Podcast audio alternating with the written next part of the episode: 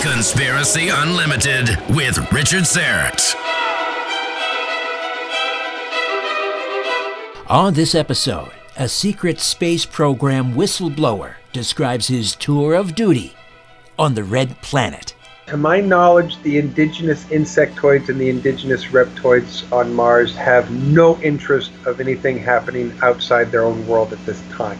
This podcast is brought to you by Canada's decontamination specialists, Crime and Trauma Scene Cleaners. Crime and Trauma Scene Cleaners is committed to helping people when tragedy strikes. Their objective is to restore safety to an environment in the most professional and discreet manner possible.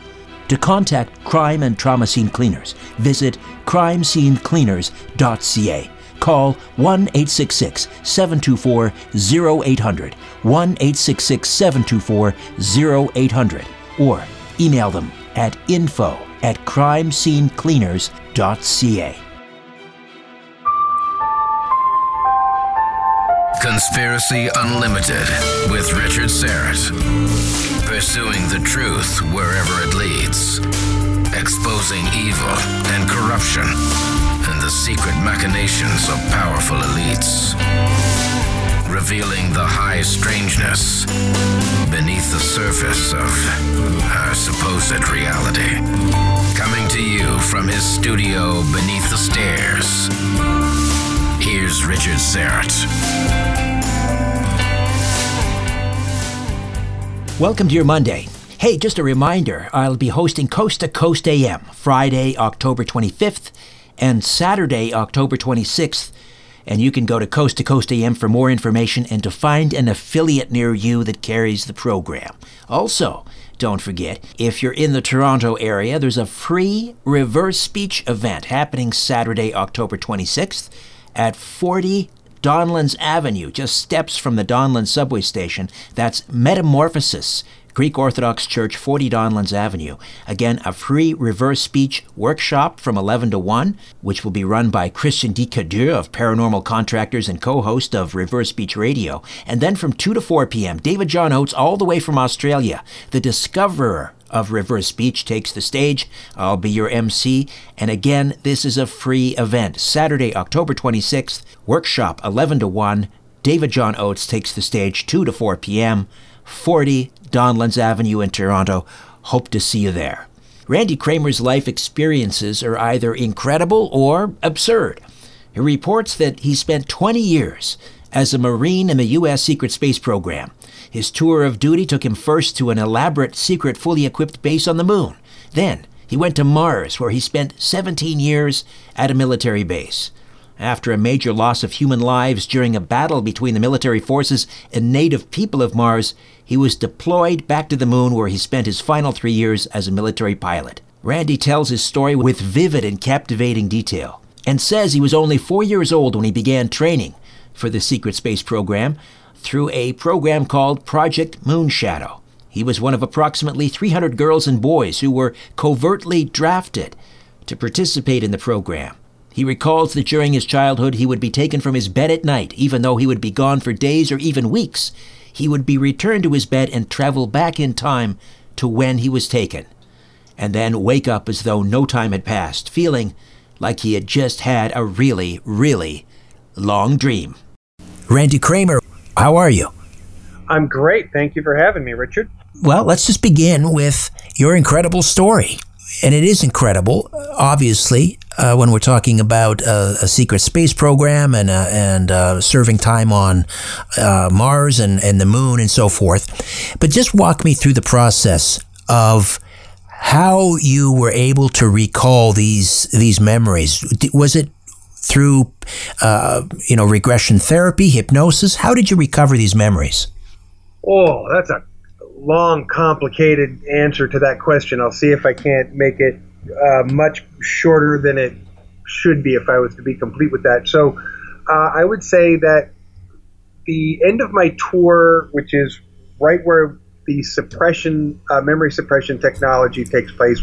Some people often call it a memory wipe, but it's not really. It's just a suppression of, of memories so that you don't remember what happened, or you think you were having a dream, or any other number of odd things that can occur, how you feel about it. I would say, though, rather immediately, I was experiencing uh, dreams, memories, flashes, um, traumatic shocks, and so forth that someone would be experiencing from a post-traumatic experience.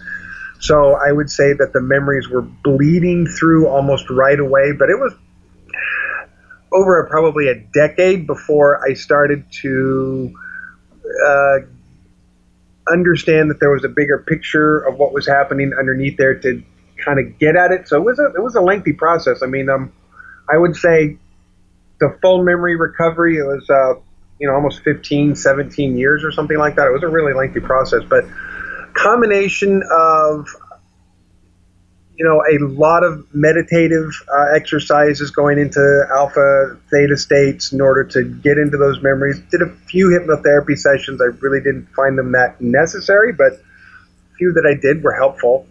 Uh, but for the most part, it really was just about using the skills that I understood how my own mind worked and going into deep memory places and pulling the memories up and sifting through them.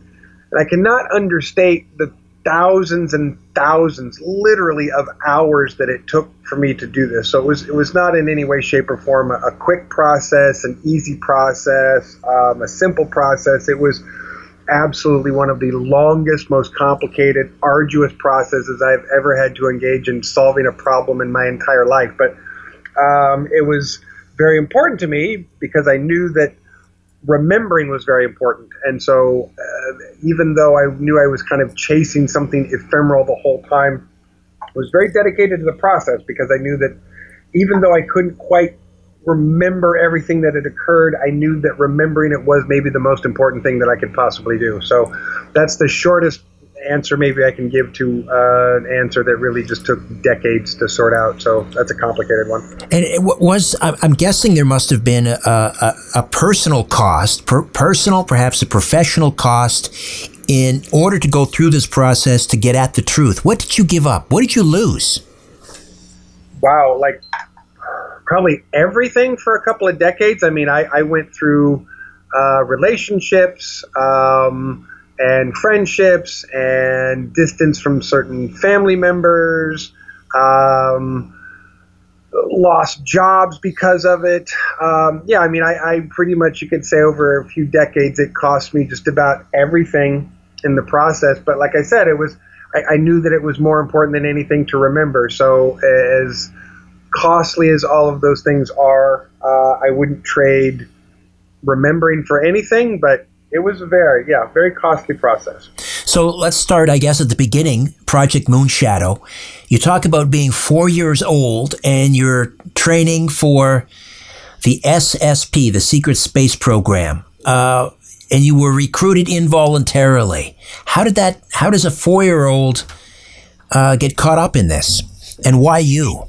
Sure. Uh, there's a little nuance here that uh, is easy for people to miss, which is that I was genetically engineered from the ground up for this program. So it wasn't so much accurate to say that I was recruited at a young age so much as that I was engineered and born into the program.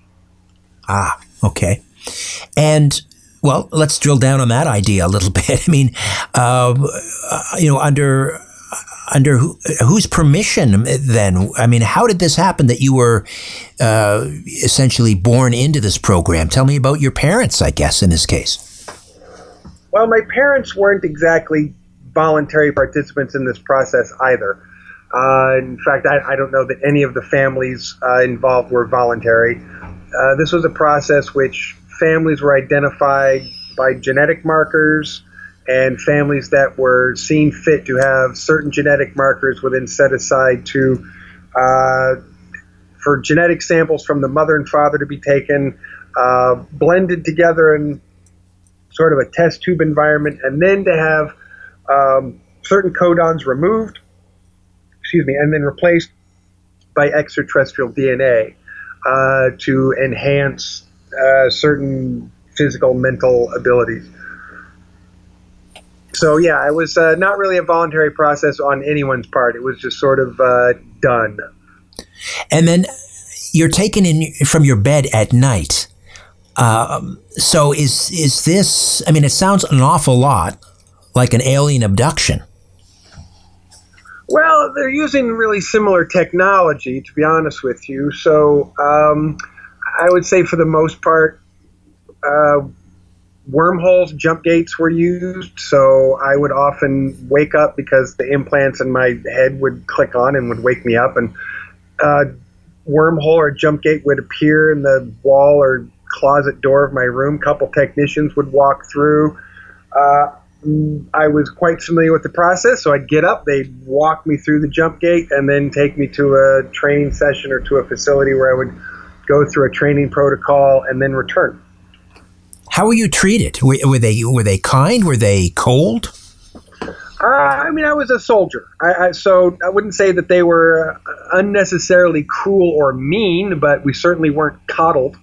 So uh, I, I would say we were treated fair and firm. And where was this base on the moon?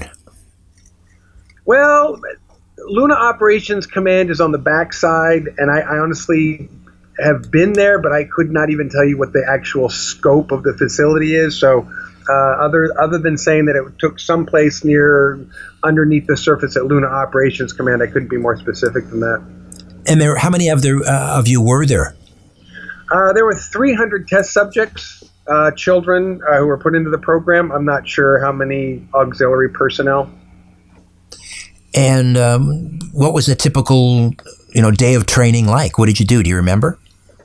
Well, I mean, it changed over time. So the younger we were, the more the training resembled games, physical conditioning, uh, puzzle testing, things like that. And as we got older, then, you know, it became practice weaponry, and then, you know, live fire ammo weaponry, high tech weaponry. So it was it was an evolving process. When we were very young, I said it was just said games, uh, and by the time we were in our early teens, it was, you know, um, full size adult weapons and uh, high tech weapons, including plasma rifles and rail guns and stuff like that. And and did you develop relationships with your um, your classmates, I guess, for lack of a better term, your fellow trainees?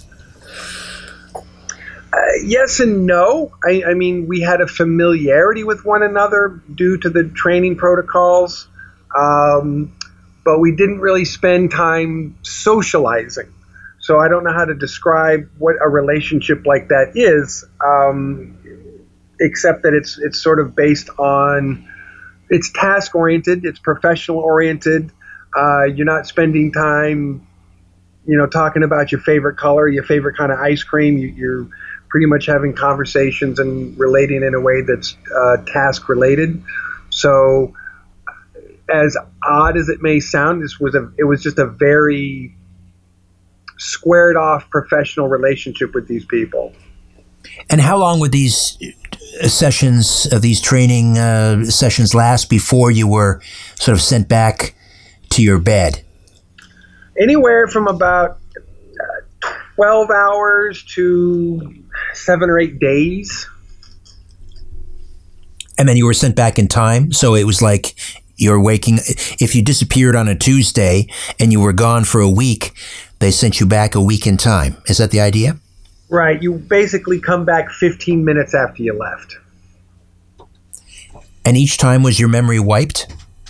No, it, the memory sort of suppressed and sort of separated at that point. So I can remember when I was young, waking up after training sessions, um, but because I didn't have a context to understand that I had actually been to another place, even a memory of having been to another place would really just seem like a weird dream. So I would often wake up with these incredibly vivid, visceral uh, dreams about training programs and training protocols and peculiar locations and so forth, and would just um, think that they were strange dreams. It really took me some years of my life later to realize that other people didn't have those dreams just, you know, out of course, that that was weird.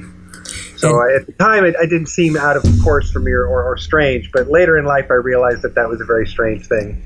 And and who did you learn eventually was behind Project Moonshadow? Who was running that operation? Uh, it was run by United States Marine Corps Special Section. and and there was no involvement of other countries, uh, international groups, et cetera? Um, to my understanding, it was a, a, a localized program, stateside program. There were some extraterrestrial scientists and engineers who helped us with the program, but it was pretty much uh, a stateside program only. And how long had that base been there on the moon? Oh, gosh. I think it was uh, – they started construction on that thing back in the fifties, nineteen fifties. Amazing, amazing. Randy Cramer is uh, with us here on The Conspiracy Show. Just a reminder, he'll be appearing at the Alien Cosmic Expo, which is taking place at the Airport Marriott Hotel here in Toronto, September twenty-first, twenty-second.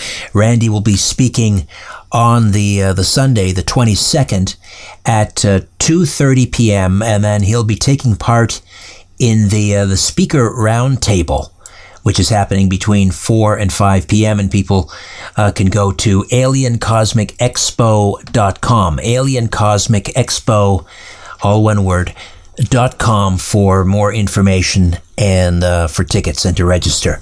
Uh, so after Project Moonshadow, uh, after you complete your training, at what point uh, are you are you sent to Mars, this colony on Mars? I was deployed to my actual tour of duty when I was seventeen years old. um, technicians came through a jump gate like normal. I figured it was a normal training exercise, but it wasn't.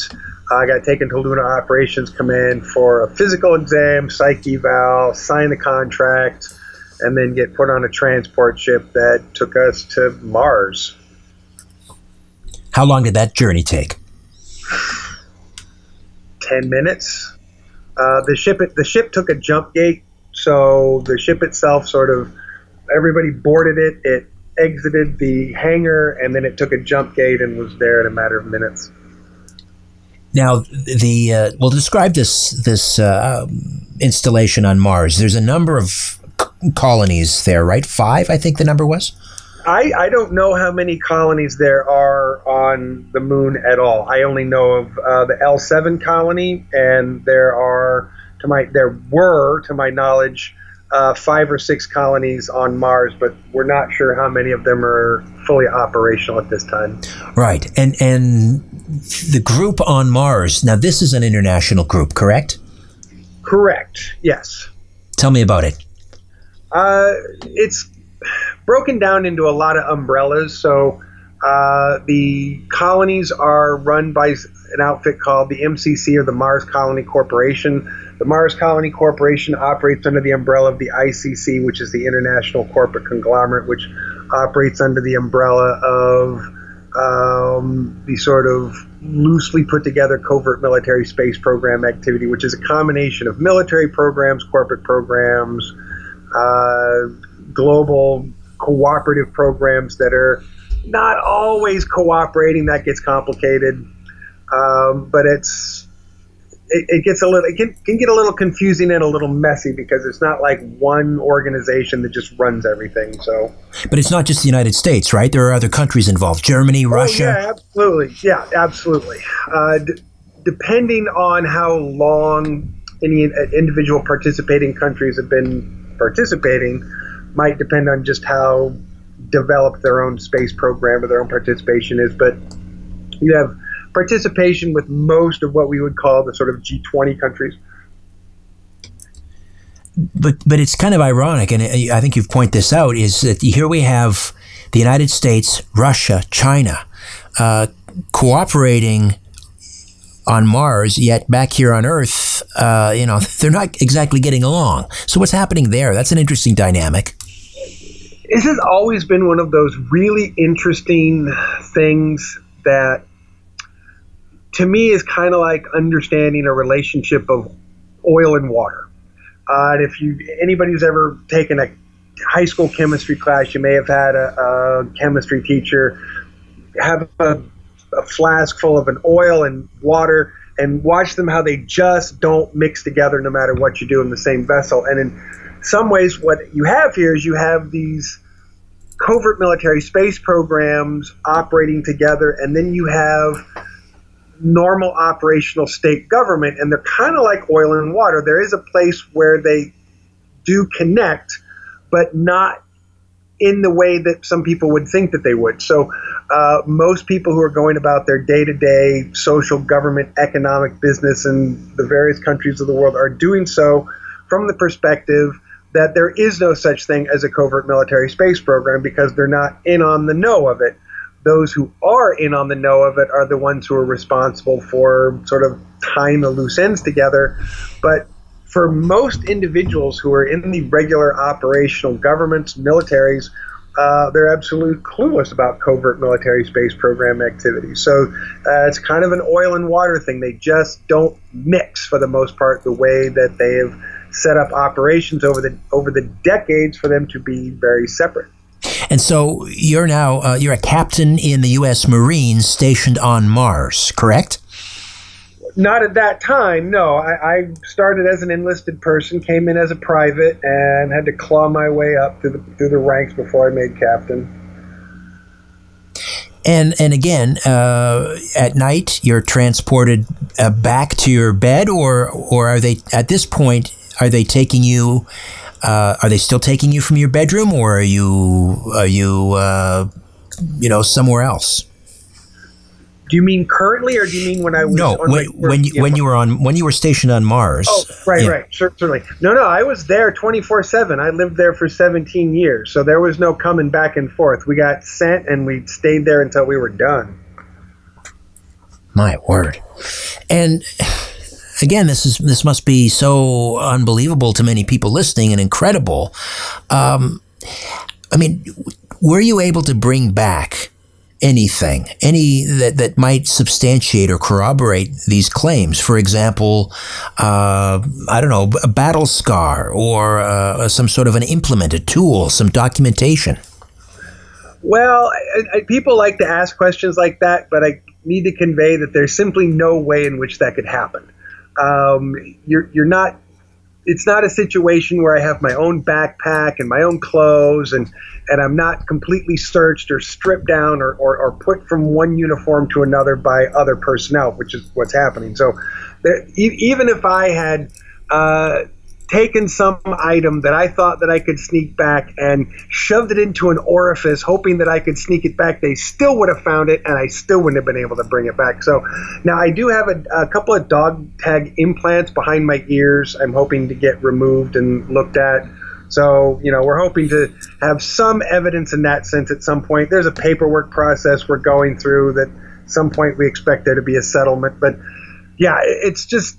It's a very clean process, meaning uh, the, the organizers of this process have made sure in a quite sanitary way that there is nothing that you take with you that they don't want you to take with you, and there is nothing you bring back that they don't want you to bring back. More of my conversation with Captain Randy Cramer when Conspiracy Unlimited returns.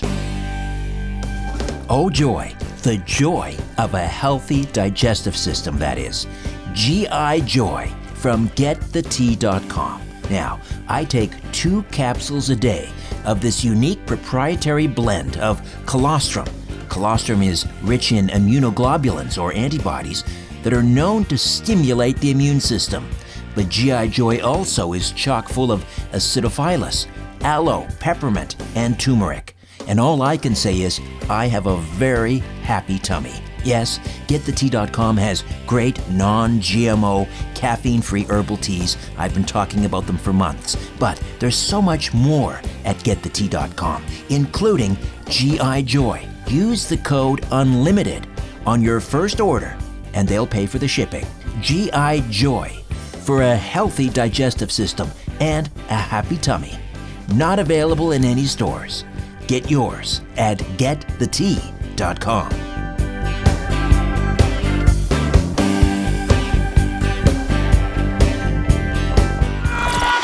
If there's one thing money can't buy, it's sanity.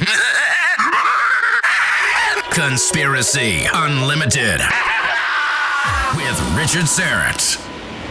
Captain Randy Cramer is here discussing his tour of duty with the Mars Defense Force. So, what was the purpose of you being on Mars and the other troops? Well, it was a stated purpose that we were there to protect a perimeter around the colonies, but over time, what I began to understand was that our primary purpose there was to test weapons technology. So we weren't really there so much to protect anybody so much as we were to have uh, regular kerfuffles with the locals in order to perfect military hardware. And you were staying at the what was called the main settlement, which was the first Earth settlement there. Tell me about Ares. Oh, no, no, no? no we, I was I was never, I mean, Ares Primus is the headquarters of the M C C and where the colonies are, but I mean, I've been to Ares Primus, but I've never been to the colonies proper. Oh. So we were at a, a forward operating station called uh, Forward Station Zebra, uh, which it was way north. Uh, so no, I was actually never stationed at the colonies. I've never been inside the colonies, don't even know what they look like other than what they've been reported to be by other persons. And uh, really the stops at Ares Primus were not much more than stops. So you were not allowed to, to mix uh, to, with with the, the settlers, I guess we can call them. Oh, no, not at all. Yeah, yeah, we were kept very separate from them.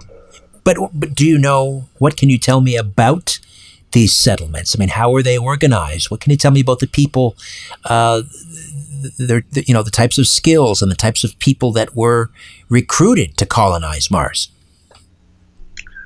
Um, that's a slightly complicated question to answer because the colonies are separated by nation states. So uh, the first sort of, you know, whatever it was, five or six uh, nation states that were able to financially put them wherewithal together to build a colony were able to build the first colonies, which have financially struggled over the years, from my understanding. Um, because they're run by different nation states, which have different social political ideas about how to run a colony, which includes economic system, social structure, uh, they're all run very, very differently. And because I, again, have never been there, I couldn't be more specific other than to say that they're interesting socioeconomic experiments run by the countries who have started the individual colonies uh, to see what works and what doesn't. And so there have been some financial struggles. There was a worker revolt. We're really not sure what's happening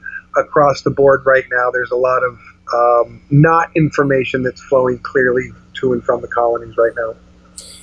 And were you also there to to stake out a portion of Mars as a, as U S territory?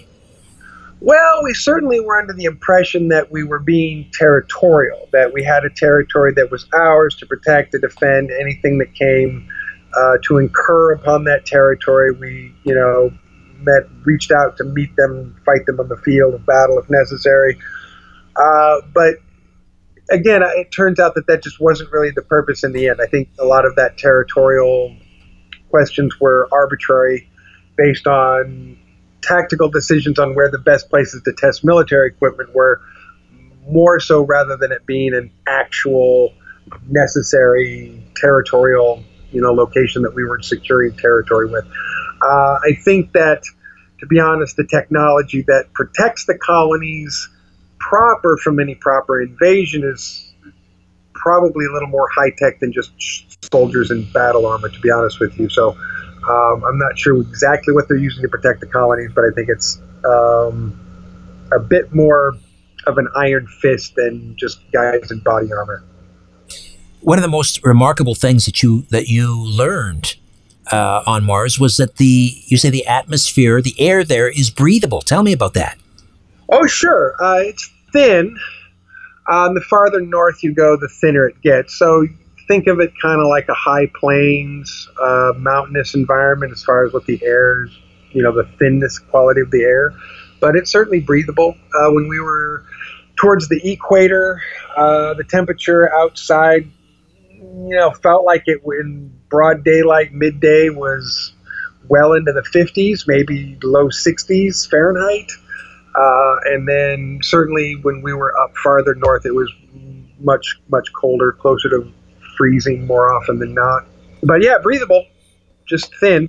Yet we're told Mars has no atmosphere, virtually no atmosphere. Well, that's actually not completely true either. There's this interesting um, way in which NASA has been uh, telling us information about the quality of life that we understand, or the quality of the atmosphere and so forth that we understand it to be over time. And so if you go back to the Viking lander, even though there was an experiment on the lander that demonstrated that there was uh, microbes in the soil, which is demonstrating that there was a gaseous environment that they could live in, they tried to tell you, oh, no, wait, there's really not a livable environment. And then some time later, a few years back, we end up, they say, oh, no, wait, wait, now we think there's uh, water droplets that form and little rivulets of running water. So we think there's actually some water on the surface. And then like, oh, oh, wait, now we've discovered there's an underground lake that uh, might have a whole bunch of water in it. And then they're like,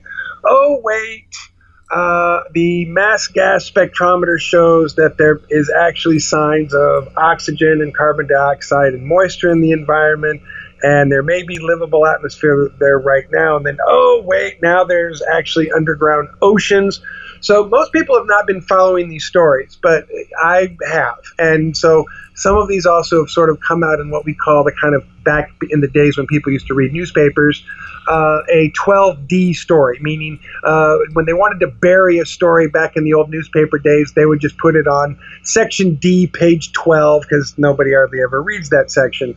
So some of these articles were not front page news stories, were not, you know, things that were spread across the internet. They were more quietly uh, mentioned, and if you weren't paying attention, then it completely would have gone over your head. But the truth is, uh, what they have admitted as of this point right now is that there's water, there's frozen water, there's water under the ground, there's potentially livable atmosphere uh, with moisture, ar- oxygen, carbon dioxide, nitrogen, um, and sources of under- vast sources of underwater water, under uh, underground water, sorry. So that's what they've admitted so far is what's there. Now, they still haven't quite said, oh, yeah, there's an oxygen environment. But my favorite quote uh, when they put this article about uh, about looking through the mass gas spectrometer and the telescopes, have seen that there was actually uh, atmosphere, that there was uh, live, uh, breathable gases, potentially moisture. The quote from the director of NASA at that time in the article said, "We may have to accept that there is livable atmosphere on Mars right now." That was the director of NASA at the time, in his own words, in that article. So they've actually been telling us quite a bit. They're just doing it so quietly and so subtly that most people don't know that. Were you living above or, or below ground? Definitely below ground. Uh, we lived inside a mountain. Were you anywhere near Cydonia, and, and had you or had you visited Cydonia? Never been there, and we were way farther north than that for sure. Was there any talk about Cydonia? No, not, not that I ever heard of. Hmm. So tell me, what, what's a, a, a typical day uh, when you're in this outfit on Mars? Are, are you are you conducting military exercises? What are you doing mainly? A typical day is either train, train, train, or patrol, patrol, patrol. And if things get exciting, then fight, fight, fight. But that's mostly it. Uh, you train, we patrol, we eat, we sleep, we poop, we fight, and that was about it. Tell me about your, your weaponry. What kind of weapons did you have? Primary weapon was a rail gun, which is a magnetically propelled uh, rifle. If people don't know what that is, it's a series of electromagnetics, electromagnets, I'm sorry, that turn off and on rapidly, uh, take a magnetic projectile, and it hurls it down the end of the barrel uh, in a little magnetic field, so you get this incredibly fast flying projectile out the end of the barrel without a chemical explosion, which is where you get that kickback from. So you get this very steady shot uh, that you also have a very low heat generation. So the two main problems with a regular bullet is uh, jumping, the barrel jumping from the kickback from the chemical explosion, and overheating from the chemical explosion. So the magnetically propelled rifle solves both those problems. You were talking about getting into these skirmishes and these heated battles. Who exactly, or what exactly, were you were you fighting? Well, primarily we were territorially adjoined to an indigenous insectoid species and an indigenous reptoid species. So most days it was either indigenous insectoids or indigenous reptoids. And how organized were they? Were they evolved? Were they, uh, did they have uh, advanced technology? They're, I consider both of the species in their own way to be incredibly evolved. Um, their use of technology was certainly a little bit different than our own, uh, but they were highly intelligent, highly communicative, very advanced. Certainly their technological capabilities were very, very high. Uh, how they chose to exercise or use those technological abilities uh, has more to do with uh, them socially or as a species, but they were very advanced. And you describe their living conditions uh, as hives or nests. Just explain a little bit more about that. Well, that's how they were described to us. Um, I consider them to be very well-developed living quarters. Uh, uh, the insectoids had really, really amazing interior architecture. I mean, they could dig out uh, a series of tunnels and chambers, and that, you know, looked like they were done Uh, by professional construction crews with, uh, you know, levels and, you know, able to smooth down the surfaces to, um, I, I mean, it was just, it, it was more, it was way more incredible than what I expected. I expected uh, to be more like an ant hive, you know, to sort of like rough around the edges and just rough tunnels dug into the dirt, and it was just not that at all. It was a, incredibly Uh, advanced engineering. The reptoids had done an amazing job of converting these caverns into uh, dwelling spaces since they'd been living underground for thousands of years, as I understand it. Um, developing these underground communities was pretty essential, but they lived quite comfortably and quite well underground. Um, and again, there was the evidence of advanced technology to have created these spaces, but not necessarily the evidence of a lot of the use of that advanced technology. But in the case of the indigenous reptoids, this was really a personal choice. Uh, they felt since technology had nearly destroyed their planet, that the excessive use of technology was in itself a negative cultural trait. And so they chose to believe that anything that they could do without having to use some form of advanced technology was better off than uh, creating a robot that they push a button or something with. So they, they had this very interesting idea about that. And and how did these two indigenous groups get along? Did they did the reptoids fight with the insectoids, or were they united in their battles against you? Oh, no, they fought all the time. Yeah, so uh, it, it was pretty much a three-sided chess game in that way. So it was, uh, dep- depending on the day, it could get very confusing. And, I mean, when these colonies were first established on, on Mars, did they initially get along with the indigenous insectoids and reptoids? And, and, and then, if so, what changed? I honestly couldn't tell you uh, that. I am not privy to the history of the colonies or pretty much anything that happened before I got there. But were the were the insectoids and the reptoids uh, involved in skirmishes with the colonies, or just with the the military uh, groups? Again, when when we were there, uh, we were engaging with them militarily on a regular basis. The colonies had been there for some years before I arrived there, and I simply can't say what was happening before I showed up there. Were you ever involved in, in sort of close proximity, like hand-to-hand combat with these these creatures? I mean, how would you describe them, their physicality? Oh, yeah, all the time. Uh, the indigenous reptoids, uh, you know, they could be anywhere from about, you know, five and a half feet tall for a little one to almost seven feet tall for a big one. Uh, the insectoids, the drones are about, again, maybe five, five and a half feet tall, but they tended not to engage in combat themselves. They preferred to engineer other insects to do their job for them. So we were more often, when dealing with the insectoids, facing swarms of beetles and things that they would send after us. It was really quite annoying. So we're talking about these uh, insectoids and the, the reptoids. Now, are these the same uh, species that some people have claimed to have encountered uh, or have had contact with here on Earth or in sort of an abduction scenario? Are they involved in any of that? To my knowledge, no. Uh, to my knowledge, the indigenous insectoids and the indigenous reptoids uh, on Mars have no interest of anything happening outside their own world at this time.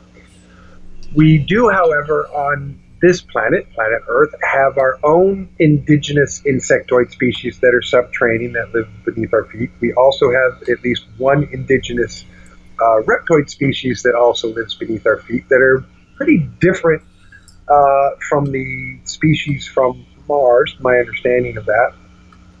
Um, but my understanding, again, is, is that when uh, you're talking about abductions or other situations, that would not be the species from Mars. They're very, very um, isolationist in that way. They really don't have expansionist models or much interest in anything outside their own world. So tell me about the uh, sort of the last battle uh, that involved a uh, considerable loss of life that you were involved with. So there were like four divisions. Uh, we got sent to a locale to retrieve an object, which, to be honest, I think the whole thing was just a ruse and was probably uh, designed to get rid of a bunch of people, including myself and the division that I was in. Um, so we, there was this, um, so it's kind of a big red round rock. If you, anyone who's ever seen Ayers Rock uh, in Australia, it was kind of similar. It's this big, like, round rock that sticks right out of the ground, and um, like a big dome. And in this case, it had openings uh, around it at about clock positions.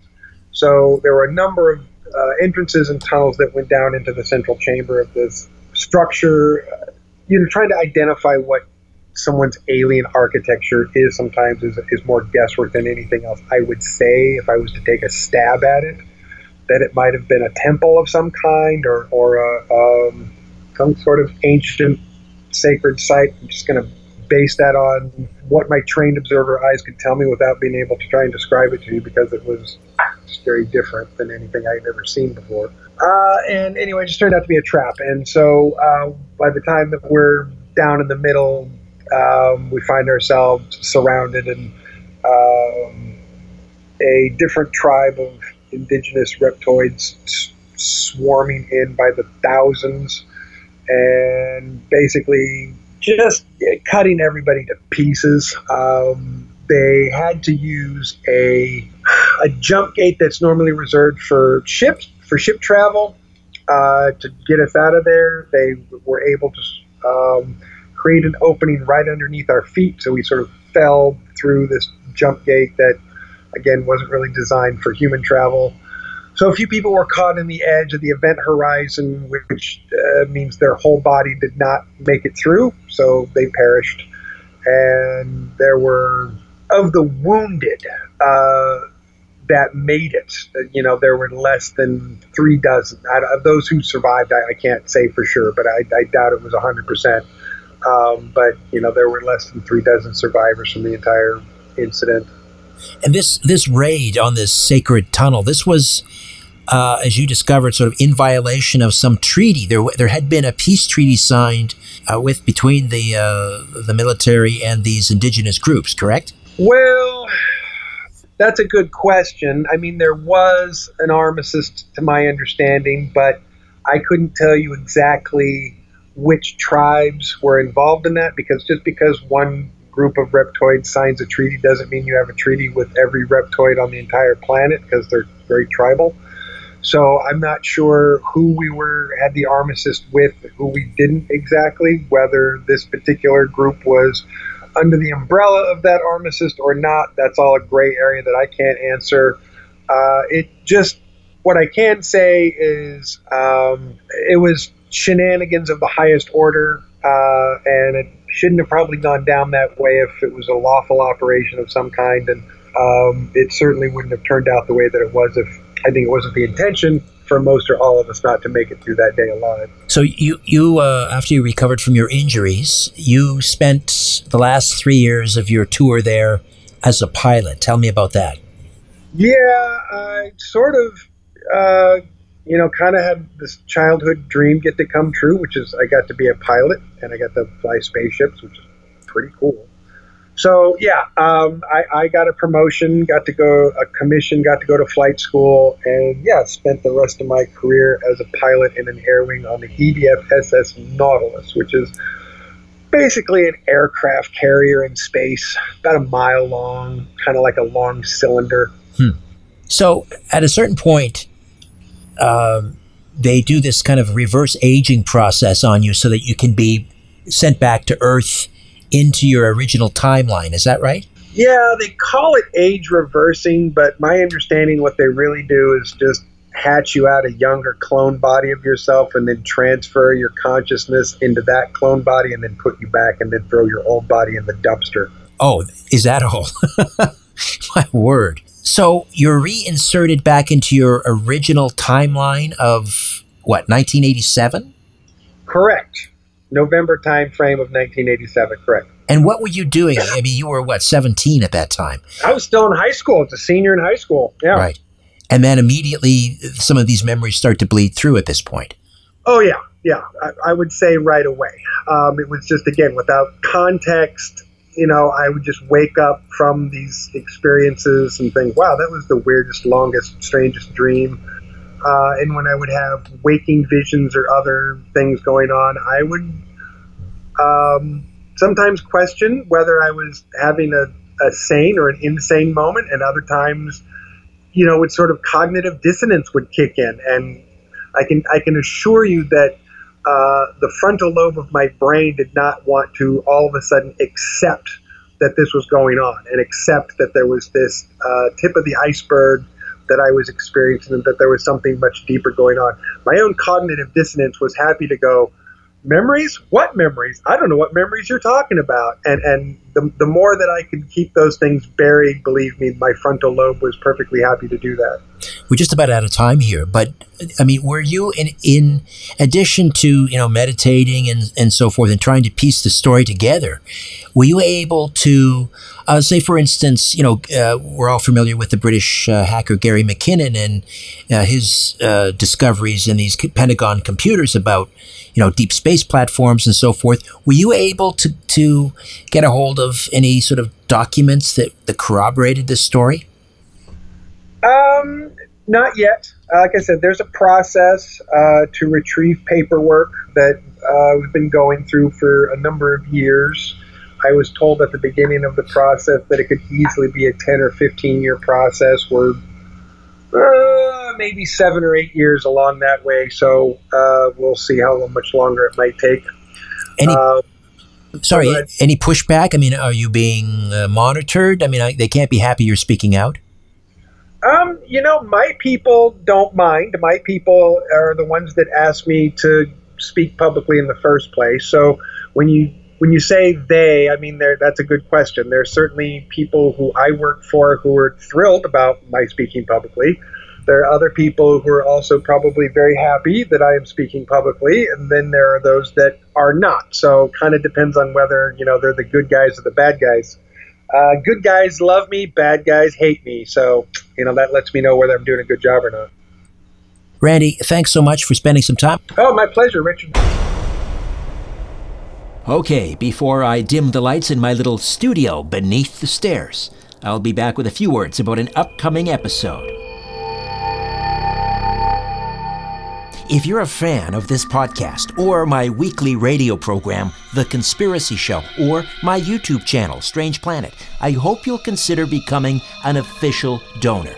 A donation of fifty dollars a month places you in the Star Chamber. twenty dollars a month is the whistleblower tier, and a donation of just ten dollars per month makes you a truth seeker. Star Chamber and Whistleblower members can participate in an exclusive monthly online chat or video conference with me, and all donors are entered into a monthly draw for Strange Planet merchandise. Any monthly amount is welcome and greatly appreciated. To become an official donor, go to patreon.com forward slash Strange Planet.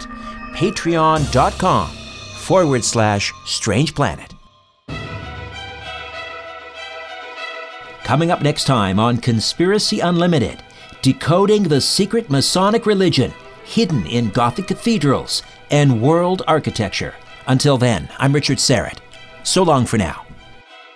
A new Conspiracy Unlimited with Richard Syrett drops every Monday, Wednesday, and Friday at conspiracy unlimited podcast dot com. Blow your mind. That is all for now. Oh, and remember to share and give a five-star review because we have huge egos and need love. We're like cats. We need... We need constant petting.